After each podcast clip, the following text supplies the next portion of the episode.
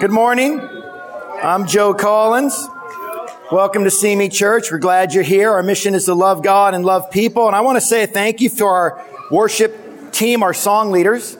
Uh, they did a tremendous job this morning. It's great to be part of a church where we mix it up. Today was a bit old school. We went all a cappella today, a little old school. Last week we had an amazing worship with the band. It was very powerful, but it's nice from time to time to just change things. And so I want to thank the part singers and the song leader Mike for doing such a great job. Thank you very much. Really was tremendous. So last week, uh, our, my friend Gary came and preached to us and he preached about living by faith and he did a great job. Well, today I want to talk about generosity. So there was this guy and he was talking to God and he said to God, God, is it true that to you a billion years is like one second? God said, yeah, I suppose it is. And then the guy said, well, is it also true that a billion dollars is like one penny? And God said, well, yes, of course. And the guy said, well, God, can I have a penny? And he said, in a second. Sometimes Whenever I uh, find myself talking about generosity, at some point, I'm going to end up talking about money.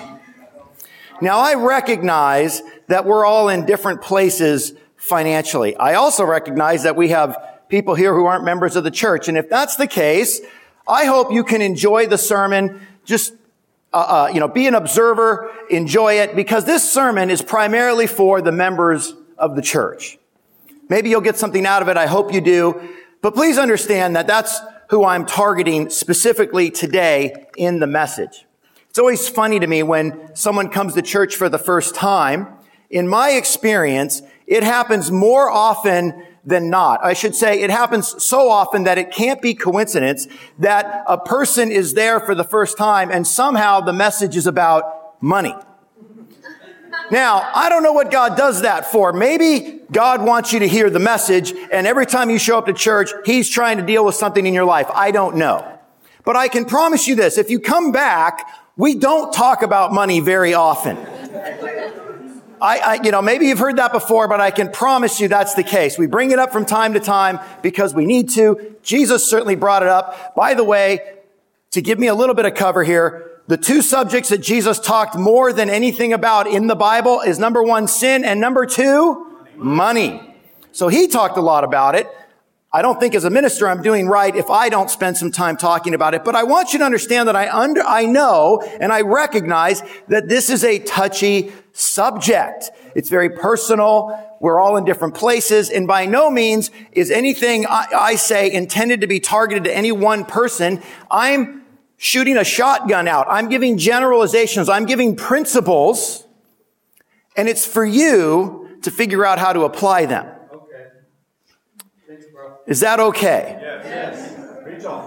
I was having coffee with my friend Peter last week, and I was giving him a little preview of the message today. And he gave me some really good advice. He, he, uh, he encouraged me to, to think about our relationship as I progress through this message. And what he meant by that is that whenever I preach, this is what he said, is whenever I'm preaching, I deliver a message, it goes from my lips to your ears. And then it's sort of yours to do with as you feel fit. At that point, it becomes yours between you and God. But when I talk about giving, generosity, money, or something like that, there is a subtle shift that happens in the communication between us because I am supported by you. I exist, my job position is, exists or is created because of the giving of you. And so when I deliver from my lips to your ears, it doesn't just get left there between you and God. I'm still in it because there is an element of a conflict of interest. There is a, an element here where I can come off self-serving because I'm talking to you about giving and I am being paid through your giving. Let me make something very clear. In our church, We're very blessed to be part of a larger family of churches worldwide, as a matter of fact. And here in our family of churches in the LA area, we have a central administration and we have decided as a church that every minister is paid by a certain, is paid a salary according to a certain scale. So if I get you all to give a tremendous amount of money and, and we become the, the, the richest church in our family of churches, I don't get paid anymore. So take that out of your mind, right? I, I don't get a bonus for, hey, Joe, you increased the giving in your church by 15%. Here's a, here's a 10% bonus. That doesn't happen. So hopefully that removes a little bit of the feeling of this being self-serving. But nonetheless, I am still supported by you, my wife and I, and our interns, and we are all incredibly grateful. And I want to say on the front end how grateful we are for every one of you and the generosity that you have displayed over many years in Simi Church. We've been around coming up on five years, four or five years now. How great is that? Maybe it's four years. I don't add well, but maybe it's uh, one of those. And we are here and thriving because of the gifts and the generosity and the blessings that you've shared with us. And I cannot thank you enough. That being said, if I've ever at any time in my past, and I'm sure I have, I'm, I'm a sinner. If I have ever put you in a position where you felt guilted, pressured, inappropriately pushed into giving in a way that you don't feel good about, let me be the first to say I'm sorry. I've probably done it. I'm sure it's inadvertent. It's not intentional. It's not my point. It's not what I want. It's not my heart, but it happens. And I want to just say at the front end that I apologize. And if it happens today, talk to me afterwards. I'll be the first to say sorry. But I'm trying to get you to understand that that's not my intention today. By no means do I want anyone to leave here and feel pressured, coerced, manipulated, or guilted into doing anything that your conscience and your faith is not allowing you to do. And so, I'm not going to be talking about giving or money directly. It's going to come up. It's going to be part of the message. We're going to have some explanation. But my goal is not to get you to give an amount it's to create in you and in me and in our church a culture of generosity. Because I believe if we create the culture, then God has so much room to work. And he can multiply whatever our gifts are and use them in a tremendous way. Let's go to God in prayer. Father, thank you for this morning, for this time to be together, for this great group of people. And I pray now that you open up all of our hearts, myself included. Help us to drink deeply of your word and be inspired by what we read and moved, God, in our faith to be closer to you. God, help us to walk out of here a step closer in creating that culture of generosity that will be a blessing to us and to so many others in our community. It's in Jesus' name. Amen. Amen. We're going to go to Genesis chapter 14, first book of the Bible, some 4,000 years ago. And I'm going to read quite a bit of a section of Genesis chapter 14. Bear with me. And you'll see what I mean as I read. At the time when Amraphel was king of Shinar, Arioch, king of Ellasar, Chedorlaomer, king of Elam, Tidal, king of Goyim, these kings went to war against Bera, king of Sodom, Bishra, king of Gomorrah, Shinab, king of Admah, Shemer, king of Zeboim, and the king of Bela, that is Zoar. All these later kings joined forces in the valley of Siddim, that is the Dead Sea Valley. For 12 years, they had been subject to Chedorlaomer, but in the 13th year, they rebelled. In the 14th year, Chedorlaomer and the kings allied with him went out and defeated the Rephaites in Ashtaro, Canaan, the Zuzites in Ham, the Emites in Shaveh Kiriathaim, and the Horites in the hill country of Seir as far as El Paran near, the desert. Then they turned back and went to En Mishpath, that is Kadesh, and they conquered the whole territory of the Amalekites as well as the Amorites who were living in the Hazaron, in Hazron Hazazon Tamar. Then the king of Sodom and the king of Gomorrah and the king of Admah and the king of Zeboim and the king of Bela, that is Zoar, marched out and drew up their battle lines in the valley of Siddim. against Chedorlaomer, king of Elam, Tidal, king of Goyim, Amraphel, king of Shinar, Arioch, king of Ellasar, four kings against five. I have no idea who's the four and who the five are at this point. now the valley of Siddim was full of tar pits. And when the king of Sodom and Gomorrah fled, some of the men fell into them and the rest fled to the hills. The four kings seized all the goods of Sodom and Gomorrah and all their food and they went away. There was, all, they also carried off Abram's nephew Lot and his possessions since he was living in Sodom.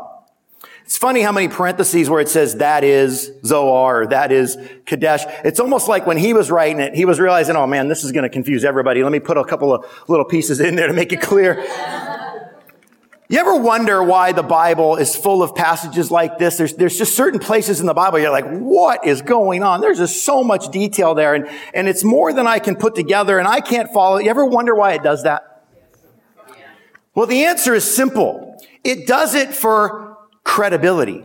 What, what you're reading here is, a, is, a, is an account of a battle that occurred some 4,000 years ago. And the authors wanted people to know that this was a real event that happened in real time, in real human history. And they put to great extent to put some details in there so that it could be verified. Otherwise, we would say, ah, it was made up. Or maybe it was a fable. But no, we now have historical references to kings and locations, etc. And what that does is it gives us a way to orient time and place and go back. Archaeologists have done this, by the way, countless times, and they dig it up and they go, wow, this is exactly where the Bible said it would be. And wow, there's evidence of a battle. And how amazing is that? And then what does that do? It validates the Bible. If you take nothing else away from my message today, take this away. You can take God at His word.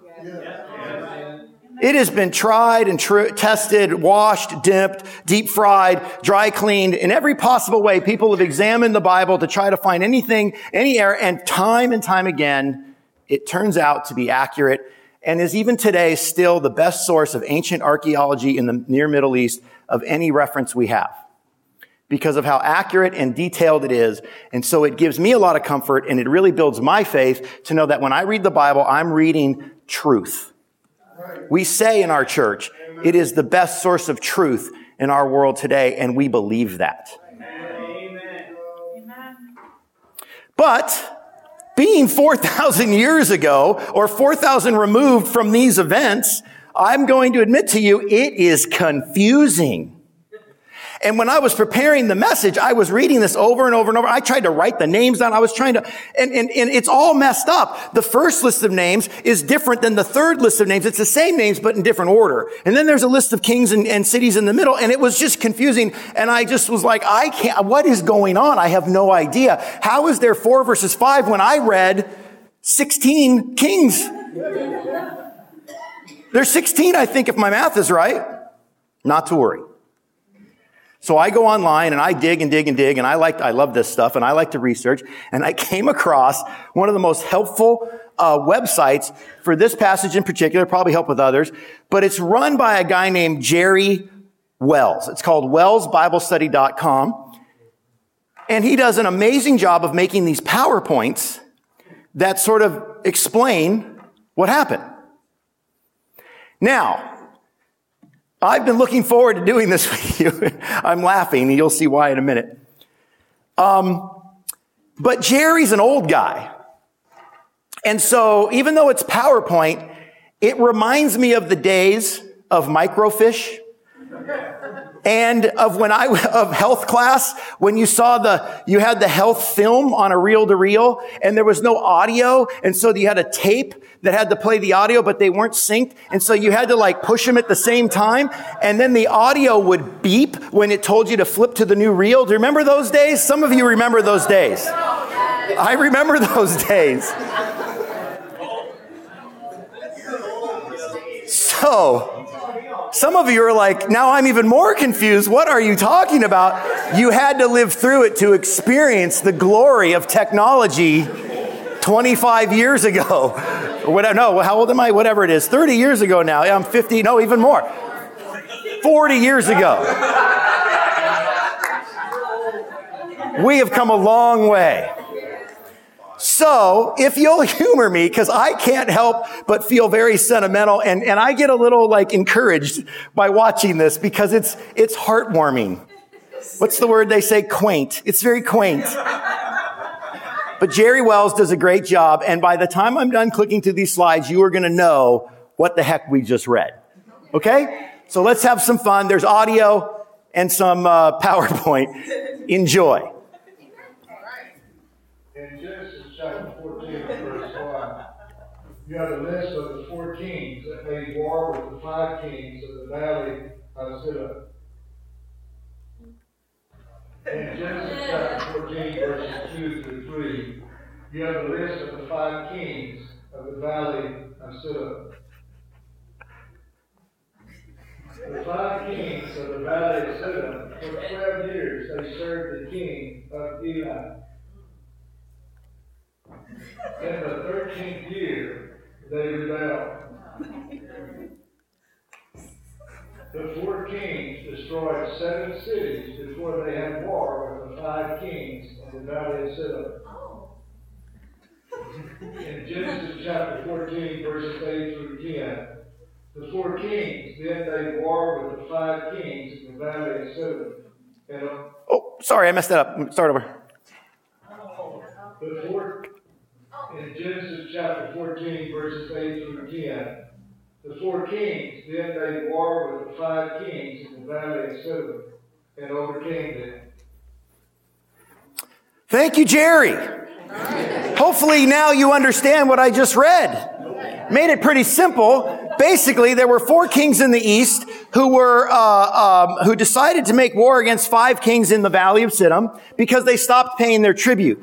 But along the way, they decided to conquer seven other cities in the process. And the reason why they did that, at least we don't, I wasn't there, but uh, looking at it geographically, is they basically conquered all of the, the kingdoms that surrounded the valley of Siddim, and they were in the high country. So in essence, what they did is they took the high ground, the four kings, and when the, when the five kings came out to fight them, they were, the battle was over before it started. They were at a massive disadvantage. The four kings routed the five kings and took away all their people and all their plunder. That's what we read in all of those lists of names. That's what happened. But you know, Genesis chapter 14 is more, is, is, is about a lot more than just international conflicts. It's also about two people. In this case, it's about a guy named Abram and his nephew, Lot. Now, I want to give you a little explanation about Abram and Lot. It's, it's, it's, it's quite an emotional story if you, if you meditate on it and let yourself go there. It's a very emotional story. Abram's father was a man named Terah. He lived in a place called Ur of the Chaldeans. That was one of the four kingdoms years before he lived there that came over to invade and conquer these five kings. It's actually in modern day Iraq, Iran area. And while he was there, he had two boys, Abram and Namor. Namar. Namar had a son named Lot. Abram was married but had no children. Namor died. So Lot lost his dad. Terah moved from Ur of the Chaldeans north into an area called Haran. Don't know why. Grief, sadness. I don't know. But he moved. He took his son Abram and his grandson Lot. When they settled in Haran, after some time, Terah died. And that's where Abram was living, who we call Abraham today, when God called him and said, follow me or go to the place I will show you. Abram, who we call Abraham today, is the father of the three main faiths, monotheistic faiths in the world. Judaism, Christianity, and Islam. We all trace our connection back to Abram and his decision to follow God. Now, Islam has a different understanding of God than the Judeo, Judeo-Christian tradition, but we all trace our heritage there. So what does Abram do? Abram picks up his nephew Lot. He adopts him. And he takes him with him all the way to the journey into the land of Canaan. Now, along the way, they, they actually pass through Canaan. They don't stay there very long and they end up in Egypt for a time, but they eventually make their way back into Canaan. And along the way, God blesses Abraham incredibly. He becomes incredibly wealthy, extremely powerful, successful, and so does his nephew Lot. He's sort of connected to Abraham.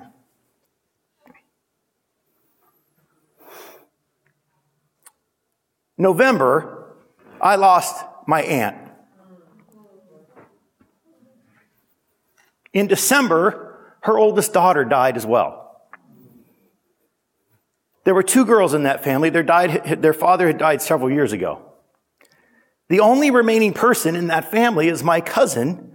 I call her Nietzsche's, Elenita. I've been talking to her a lot. She's incredibly alone. She's lost everybody in her family. That's all she says is how alone I am. It's just me. That's Lot. Lot lost his dad. He lost his grandfather. All he had left in the world was Abram. Thank God for Abram, who loved Lot and took him with him. And because of their relationship, Lot was blessed by being with Abram. They end up in the land of Canaan together. And they're so successful together that they have to separate because their possessions, their, their herds are interfering with each other. So Abram, like any loving uncle who doted on his nephew, who maybe spoiled him, who maybe indulged him because of the hardship, because of the pain and the suffering that Lot would have had felt through his life because of his journey, Abram was pretty lenient. And he said to Lot, Hey, we got to split up. Why don't you take first dibs on where you want to go? And so Lot says, okay. And Lot chooses the good land, the well watered area down the valley. Abraham's up in the hill country there, in the valley of Siddim, near the city of Sodom. And that's how Lot ended up there. And so when this war breaks out, Lot gets captured as part of the four kings' campaign into the valley of Siddim and taken away into captivity.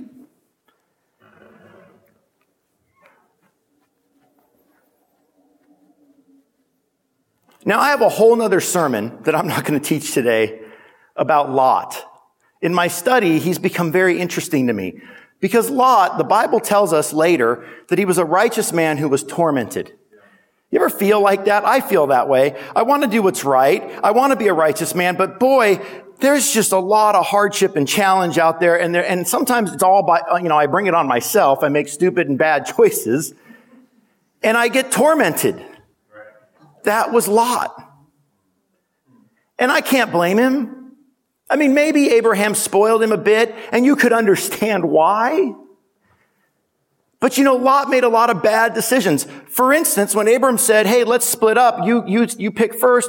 By all means, Lot should have said, No, no, no, no, Uncle Abe. You've been taking care of me. You get first choice.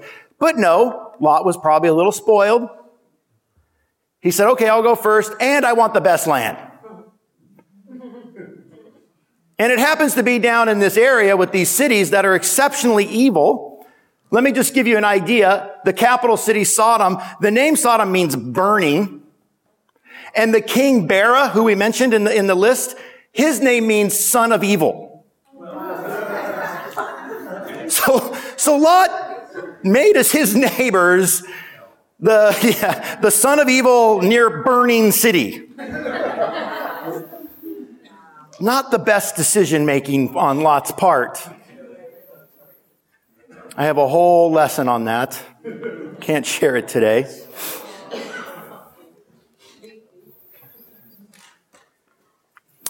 But I do want to leave you with this thought. Bad decisions produce bad results. The flip side is true, though. Good decisions produce good results. And in the example of Lot and Abraham, you have both of those stories played out. Abraham made good decisions. He followed God. He took care of his family. He did all the things he was supposed to do. By no means was he perfect, but he was blessed by God. Lot, on the other hand, when he wasn't around Abraham, made a lot of bad decisions and resulted in a lot of bad outcomes. For instance, being taken into captivity by four kings of the East. Part of me as a parent would say, Abraham, let him suffer for a little while. Maybe had he not chased Lot down, maybe Lot would have learned a few things and been a really good guy. And maybe the, a whole book about Lot would have been written of how righteous he was in the land of the East, like Daniel. But no, Abraham, like any loving person who cared so deeply for his nephew who had suffered so much and, and had been in so much, his story, his journey was so hard. Abraham couldn't let that happen. Abraham was moved in his heart to go and save Lot. I think about this idea of bad decisions, bad outcomes, good decisions, good outcomes. And I, in the context of giving, in the context of money, and, and I have to be the first to admit, and I hope that you, many of you, there's some of you that doesn't apply to, would admit that oftentimes our problems financially come from bad decisions. We want to say California is too expensive. It is expensive. But bad decisions make it a whole lot worse. And it's easy to say, well, let me make a good decision. I'm going to get out. It's the good choice to make. But you still go with you. And you'll still make those decisions no matter where you are. In AA, they call that doing a geographic. The idea is let me run away from my problems and they'll go away. But the problem is you're the problem. And so it comes with you wherever you go. And I'm the first to admit that. I'm not here to shame anyone or make, I mean, I, you know, this is a convicting message to me. I'd have a lot, I'd be in a lot better shape financially. I'm in the same boat as everybody else. It's tight. It's hard. We're struggling. We're doing what we can. But I'd be in a lot better shape if I made better decisions pretty much every day. Instead of eating out or going to Jack in the Box, I'd be in better shape nothing else, but probably I'd be in better off financially, right? So I think we got to be willing here. And I know, I know this can be self-serving. I've already tried to say I don't get paid anymore for this. But I think we got to be willing to be humble here and accept the fact that wherever we're at in life, if it's not where we could have been, it's usually because of the decisions we've made the lifestyle we've decided to live in. And, and, and that's probably the lesson for Lot. Again, that's a whole nother sermon. Now I'm in that. I got to get back out of that. I don't want to teach that sermon right now. But that's kind of the idea. It's one of the reasons why, by the way, I want to just thank, say thank you publicly to Tony and Candy Straight. Because these are two people who are incredible example of people who made radically awesome good decisions and got radically awesome good results. They turned their financial situation around. Some of you heard them share. I don't know how much money in debt you started out at, but it was over a hundred thousand? $110,000. And in how many years? Three. Three years paid off out of debt and able to, to have a, a single income and Candy live at home and raise their baby while Tony goes and works glowing example of good decisions that produce good results. And what's even more awesome is they have volunteered to lead Financial Peace University. It's a program designed to help people uh, get out of financially bad decision-making processes and make better decisions so that you can have the life you want to have, regardless of whether you live in LA, California, or New Mexico. It can happen. And I want to say thank you because they're wanting to give that back. And so they've started a class. Two people in the community. We opened it up. We said, this is good, good for all people. It's not just for us. We want to help all people. We want something for people, not from them. They opened it up. Two people from the community have signed up. I don't know how many of you might have, but if you're considering it, please do so. This is a good decision.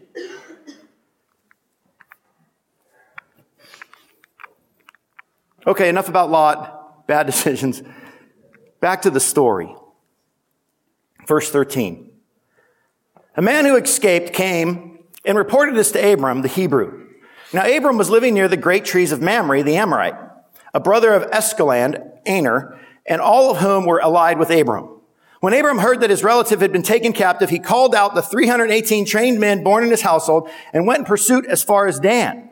That's about 100 miles north. During the night, Abram divided his men to attack them, and he routed them, pursuing them as far as Hobah, north of Damascus. He received all the goods and brought back his relative Lot and his possessions together with the women and the other people. After Abram returned from defeating Chedorlaomer and the kings allied with him, the king of Sodom came out to meet him in the valley of Shaveh, that is, the king's valley. Then Melchizedek, king of Salem, brought out bread and wine. He was priest of God Most High, and he blessed Abram, saying, Blessed be Abram by God Most High, creator of heaven and earth, and praise be to God Most High, who delivered your enemies into your hand. Then Abram gave him a tenth of everything. Back to Jerry. So he took the goods of Sodom and Gomorrah with Lot and other people. In Genesis chapter 14, verses 13 through 16, when Abraham found out what happened, Abraham armed 318 of his trained servants born in his own house and went after them. Abraham brought back all the goods, people, and Lot. On their way back, Melchizedek, king of Salem and priest of God, blessed Abraham. Abraham gave him tithes of all that he had. So you, now you kind of follow the story. It's pretty simply laid out. Abraham is successful. Now, it's interesting. Nobody knows. Abraham had 318 trained soldiers that were born in his house. That's a pretty rich dude right there. He had his own private army. He allied with two other guys that he was friends with, and they went up and they attacked those four kings. I don't know if he defeated all four kings, if it was just sort of a, a battle in the rear, and you know, it was a, I, we don't know. The Bible seems to be vague on it, but it kind of leaned towards the idea of a miracle, like, hey, Abraham did something, God did something incredible here, way beyond Abraham's ability. But in the process, Abraham wins this great battle, brings all these captives and all the loot with him back. And on the way back to Mamre, he passes by a city called Salem. It's now called Jerusalem. And as he's passing by, the king of that city, Melchizedek, comes out and says, Abraham, you got this incredible victory. He was a king and priest of God Most High, and this is all because of God. He steers him to God, and Abraham gives him a tenth of everything. Not of his share, not of what he personally kept, but Abraham gave him a tenth of everything. Generous. Generosity. I chose this story and this passage for today because I have talked to many people who are incredibly generous. And on one occasion, I was talking to one of them and I asked them, what made you become so generous? I mean, what was it in your thinking that changed that you went from being like everyone else, maybe even tithing out of his income and deciding to be incredibly generous and going way beyond that? And he said to me, I read this story and realized that Abraham gave out of everything, not just out of his personal stuff. And this person is a successful businessman. And so what he would do is at the end of every year, he would tithe off of his personal income, which was substantial. And then he would look at the net or the gross that his company made, which was in the millions, and he would tithe off of that. Because of Abraham's example of giving a tenth of everything. Now, what's funny about that is I, had I not, had I interrupted him, I might have said, bro, that's awesome. You're giving a tithe. You're doing fine. You're paying yourself a salary. Give the tithe. And I might have stopped him inadvertently from giving the additional amount based on his overall net worth. Because in my mind, a tithe limited. I mean, I thought it was the ceiling, but in his case, it limited what he would have, what he does. Isn't that interesting how we have this weirdness about tithing? And we have these, oh, should we teach it? Should we not? You know, we did a survey. Amen. By and large, everyone said we feel great about tithing. That's a good thing. But the point is, tithing is not intended to be the number or the cap. It's intended, uh, well, it, it was, it was just something Abraham did. And so I can go around and teach tithing and inadvertently cap the giving potential at 10%. And so I've realized that focusing on tithing or a specific amount is actually not what God intended with this passage. The idea was to get the heart of Abraham. And Abraham's heart was to be generous. And he defined generosity way bigger than what I would have defined generosity at. And like my friend, who his generosity was much greater than mine. saying all this to say that I agree. We did a survey and some of you gave feedback. And I agree with you. Focusing on a number is probably counterproductive because it might end up capping us at that number when there are people out there who would like to go well beyond that number. Because generosity is something that you decide, not me. One of my favorite responses in the survey came from someone who said, the question was, do you believe in tithing? And the answer basically was no, I think I, I, I want to give more. That's generosity.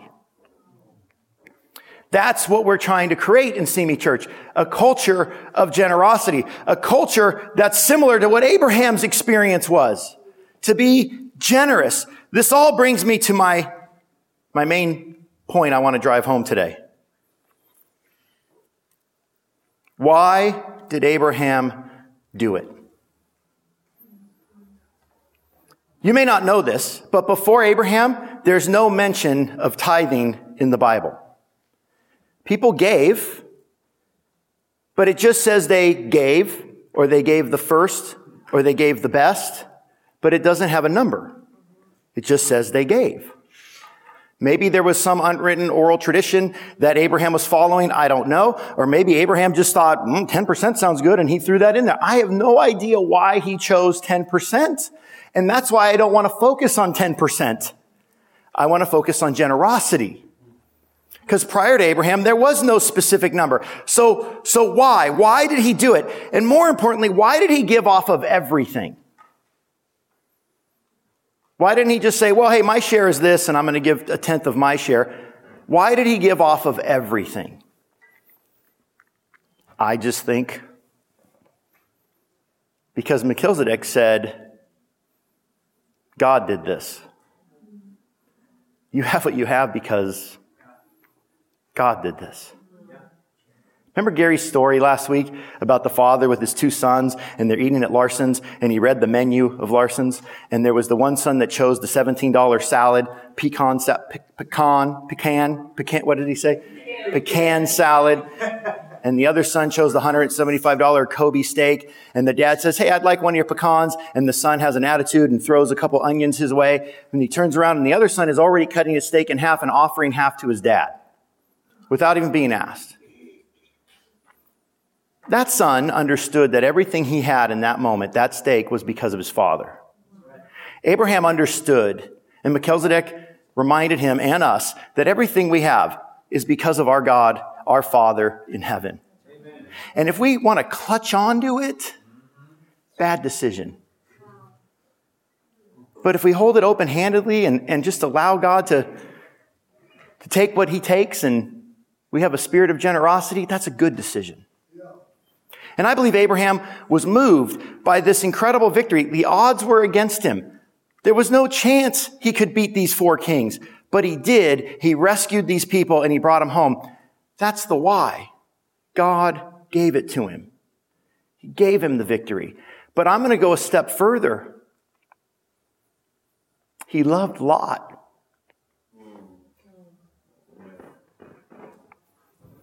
Abraham had a why but he also had a because of. Why? God's given me the victory. Because I love Lot. I got Lot back. Imagine. Imagine losing your best friend your son, your daughter, your wife, your husband, your parent. And then imagine getting them back.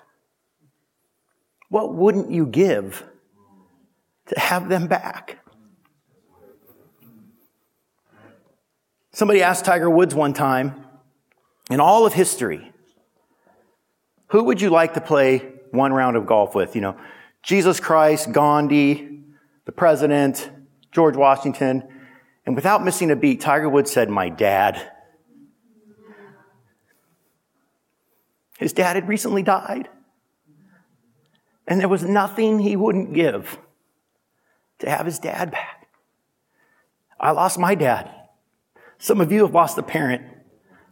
Our, our dear friend Carlos's mom is in hospice right now. Please be praying.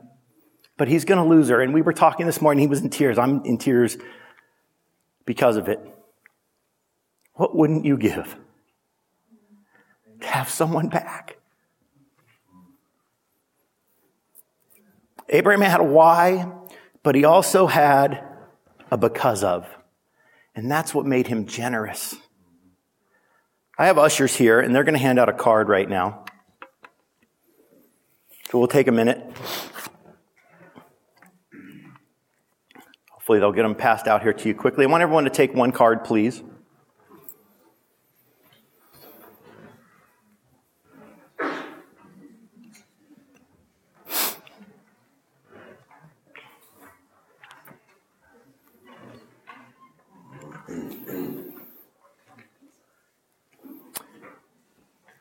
It's a pledge card. And before you freak out, I'm not going to take this pledge card. It's your pledge card. I don't want it. It's for you. I don't care if you throw it away, do whatever you want with it. But I hope you would at least give it a try for yourself. I did it for me. It says on the bottom of the card, I give because. And I wrote in there, I give because God saved me and I want him to save my family too.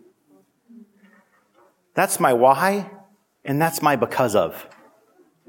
I want you to take some time in prayer and write down your why and your because of.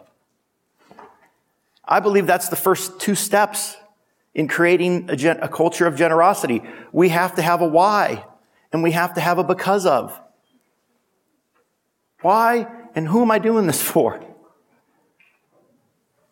If I don't have somebody I'm doing it for, why give the money? I could just keep it for myself.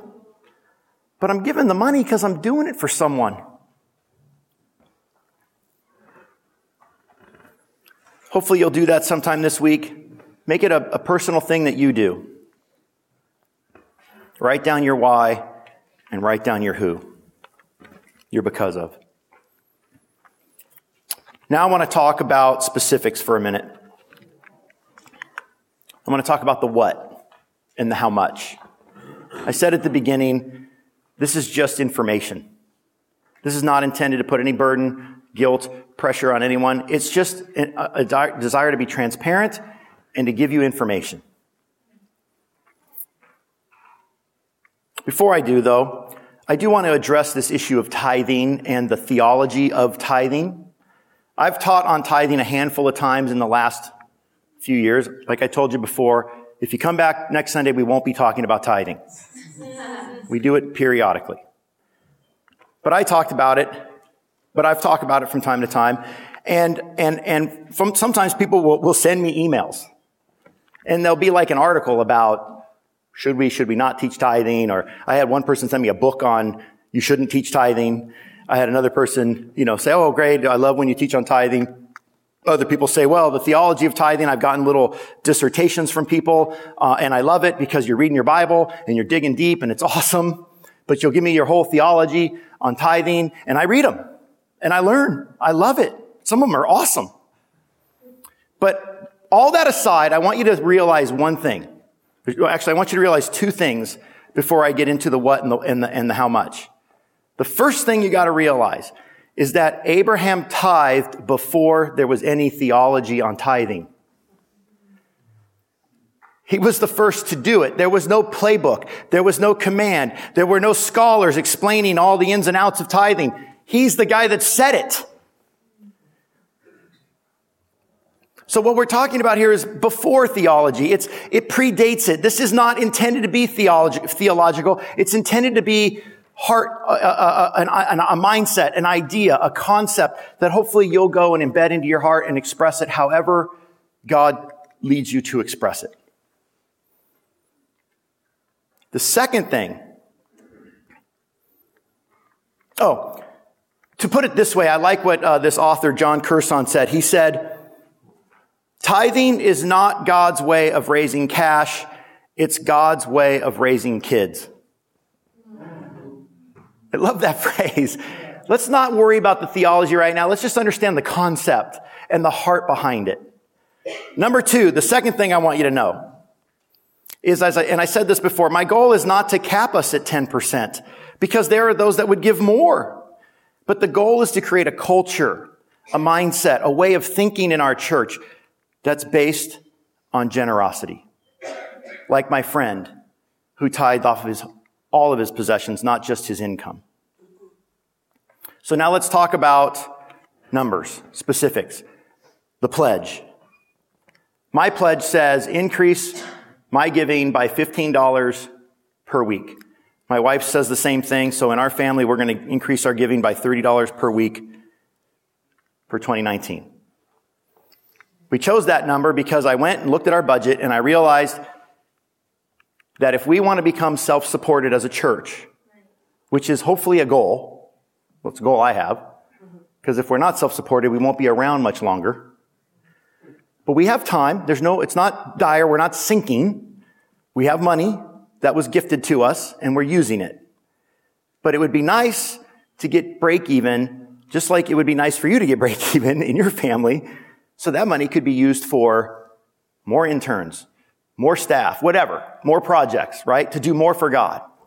But in order to get to the break even point, it would require, on average, everyone giving $15 more per week.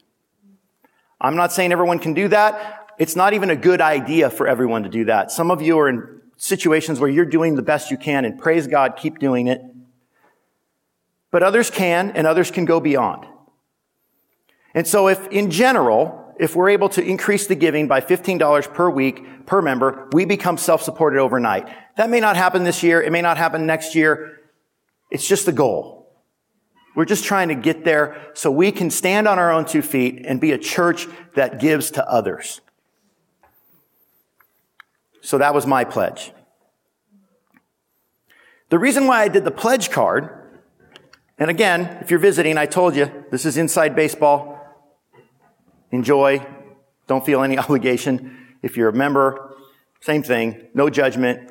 Just take it at face value. Do what you will.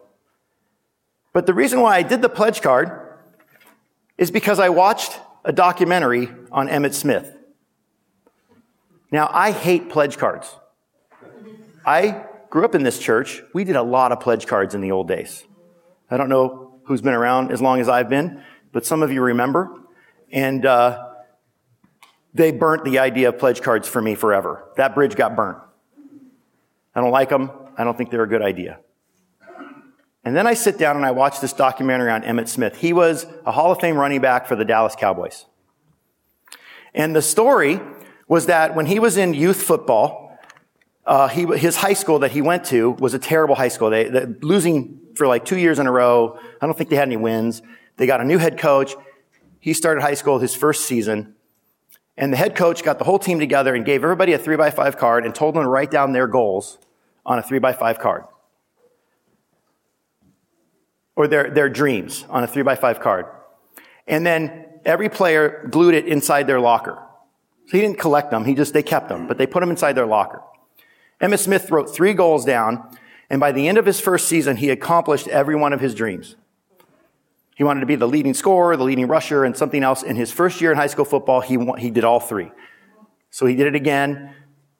He graduated high school, the all-time leading rusher at his high school. I think he was the all-time state leading rusher. He went to college, University of Miami, Division One football school, he did the same thing. He wrote his goals down. He wanted to retire or wanted to leave college as the number one leading rusher at the University of Miami all time, and he did. He got drafted in the NFL, and some of you that are football fanatics might remember this. There's video of it. He was interviewed at the draft day when he was drafted, and they said, what's your goal? And he said, I want to become the all-time leading rusher in football. This was a snot-nosed kid out of college who nobody had, you know, gave him much. He might play three, four years kind of thing. He became the all-time leading rusher in football. The documentary went all the way back to his high school coach. Dwight Thomas was his name. And they asked him, what was the point of the three by five card? And he said, if you don't write it down, it won't happen. And I went, we'll do a pledge card.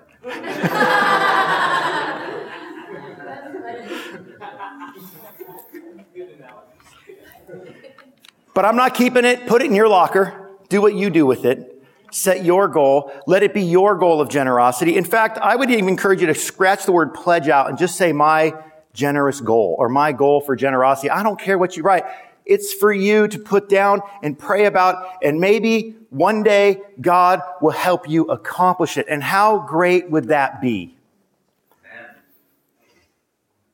Because generally, if God is blessing you to the point to where you can increase your giving and be generous, your life is being elevated along the way.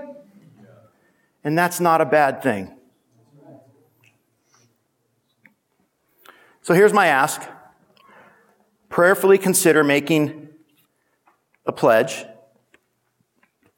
If you can, increase your giving. If you can't, continue to give generously. If you lost a job and you got to reduce it, that's totally understandable. If you're able to give more, give more. If you can hit the goal of 15, if you can go beyond, great. It's for you. And then we'll put it into God's feet and we'll see what he does. We're going to conclude. The king of Sodom said to Abram, Give me the people and keep the goods for yourself. But Abram said to the king of Sodom, With raised hand, I have sworn an oath to the Lord, God most high, creator of heaven and earth, that I will accept nothing belonging to you, not even a thread or the strap of a sandal, so that you will never be able to say, I made Abram rich. I will accept nothing but what uh, my men have eaten and the share that belongs to the men who went with me to Aner, Eshkol, and Mamre.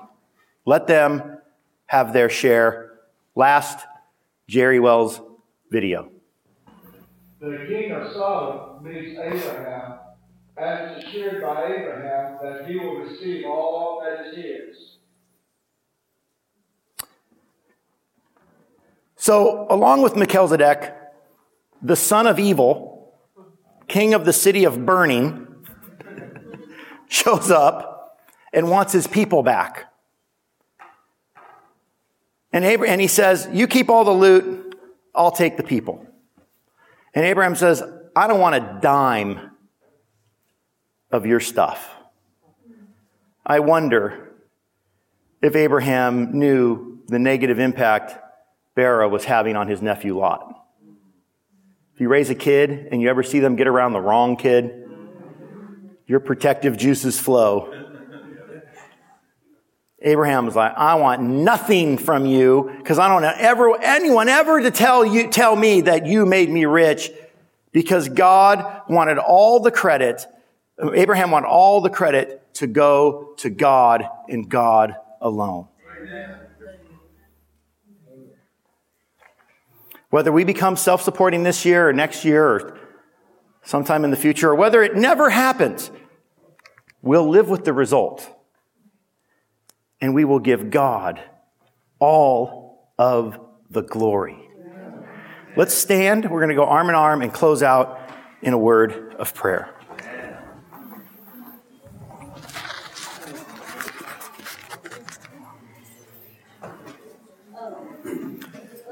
Heavenly Father, we are forever indebted to you. At the end